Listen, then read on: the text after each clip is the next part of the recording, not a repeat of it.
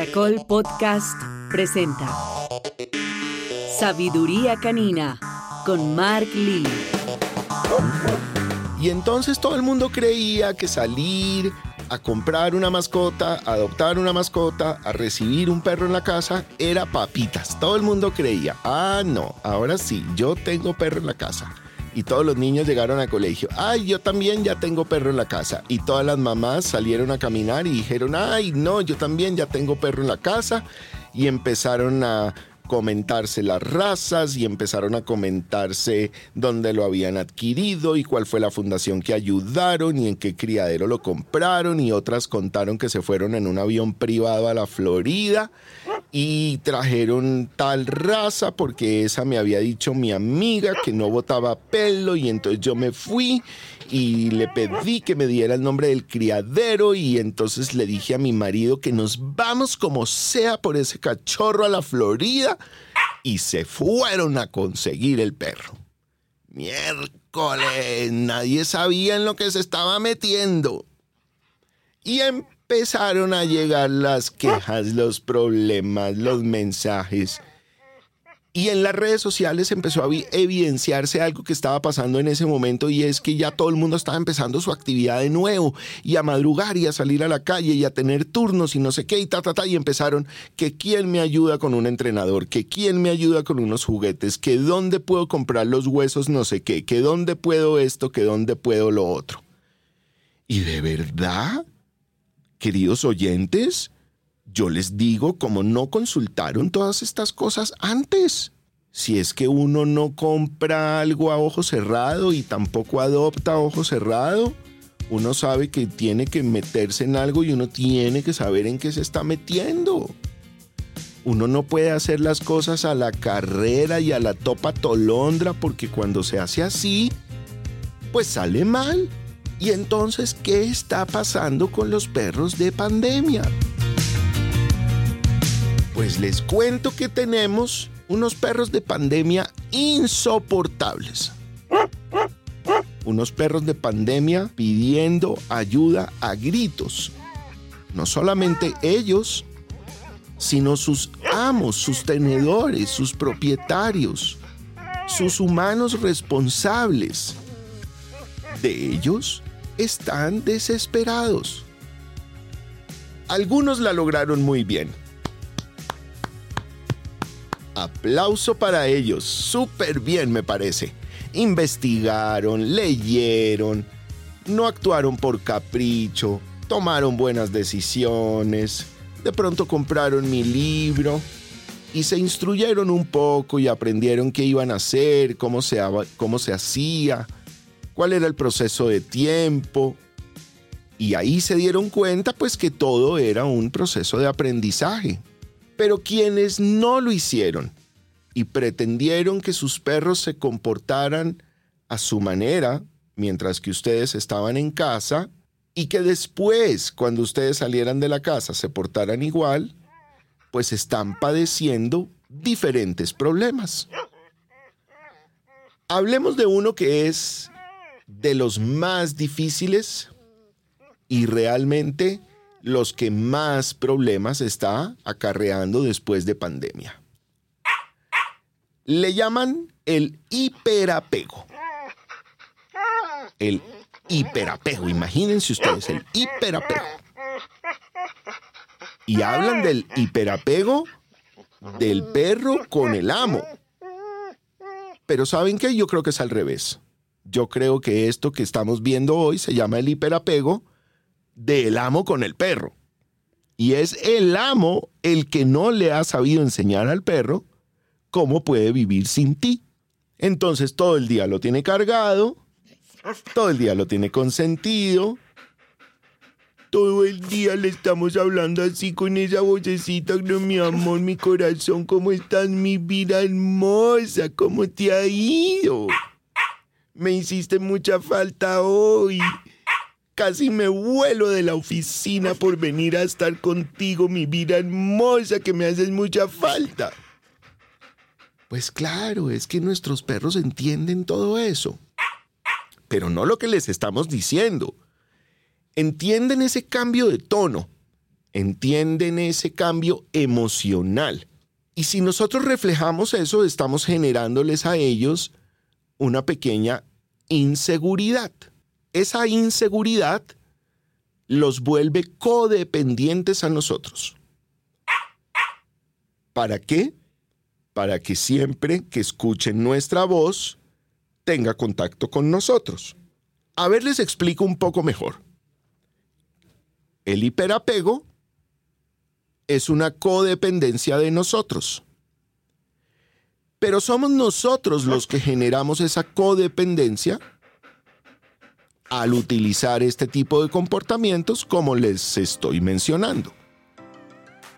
Entonces cuando nos separamos, pues encontramos a un perro ansioso, desesperado, intranquilo y probablemente dañino, mordelón y ta ta ta ta ta ta y otra cantidad de cosas más. El hiperapego surge de pandemia. Ok, no solo de pandemia, también de comportamientos que hacemos a lo largo de nuestra vida, pero la pandemia detona esto. Y los perros se vuelven mucho más dependientes de nosotros después de la pandemia a través de esta formación. Les voy a enseñar rápidamente tres pasos para mejorar esta situación de hiperapego. El primero, utilicemos un guacal. Los perros no saben medir el tiempo. Para ellos la espera genera una inseguridad, no importa si te vas 10 minutos o 4 horas. Pero el guacal les enseña solamente dos cosas. Y mis queridos oyentes que han escuchado los otros episodios, ya lo saben, y es que enseña solamente que se abre y se cierra. Eso les enseña a esperar. Lo segundo, empecemos a implementar la espera en el guacal de menos a más. Poco tiempo. 5 minutos, 10 minutos, 15 minutos y empezamos a incrementarlo. Al entrar, un premio y al salir, un premio. Sin hablar, sin actuar emocionalmente y después a hacer sus necesidades apenas le abrimos. Y el tercer paso importante para el desapego, no nos despidamos de la mascota al salir de casa, ni tampoco le contemos cuánto nos vamos a demorar, ni a qué horas vamos a llegar. O mejor, ¿saben qué? No le digan nada. Váyanse en silencio.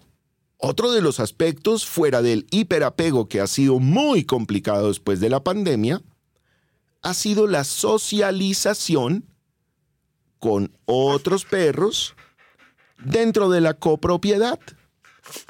Llámense edificios, conjuntos residenciales, casas, etc. Los perros se vinieron adueñando del espacio, creyendo que todo lo que sucedía alrededor era para ellos. Cuando huelen otro perro, cuando saben que hay alguien cerca, se vuelven territoriales. Esto ha hecho que en muchos edificios hayan problemas. Se tengan que inclusive tomar turnos para bajar a sus animales a hacer sus necesidades. Yo les recomiendo tres pasos claves para esto. Muy importantes, atención. El primero, llevar a sus perros siempre con el collar y la correa. No permitirles salir de la casa sin estos elementos y tornarse territoriales.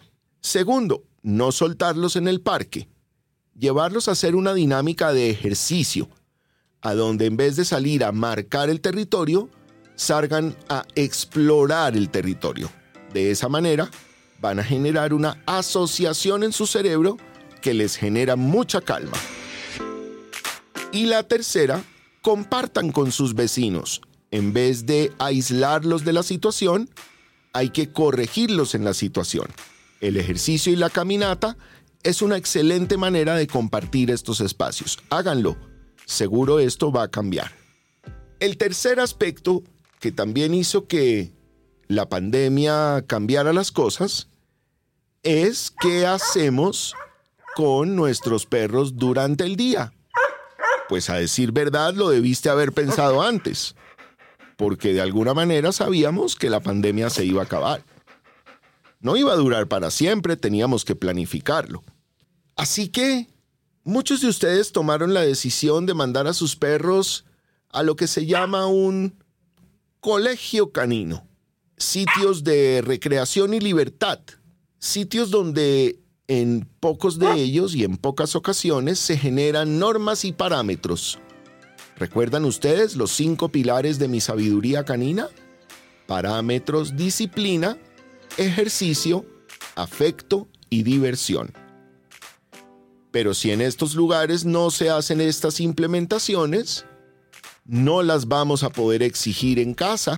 Si a tu hijo no le enseñaron a multiplicar en el colegio, no puedes exigirle que llegue multiplicando a la casa. Si a tu perrito lo mandaste a tener juego, recreación y diversión, no pretendas que cuando llegue a la casa te camine juicioso con la correa y vayan al parque a donde él no esté alborotado y brusco, porque eso es lo que le están enseñando durante el día. Así que también te voy a dejar tres recomendaciones importantes.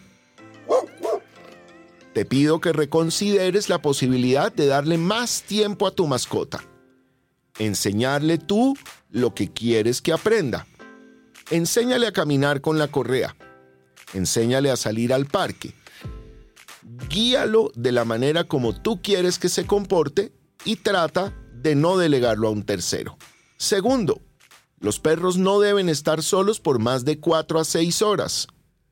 Si está pasando esto en tu hogar, esto produce ansiedad.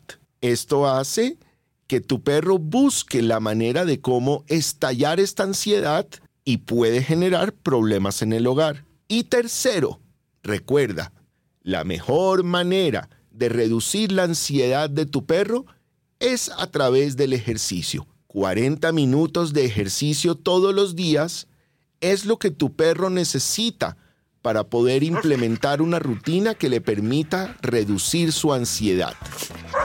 Ya sabes, aprendes conmigo. Conéctate a través de mi podcast, Sabiduría Canina, hecho para ustedes.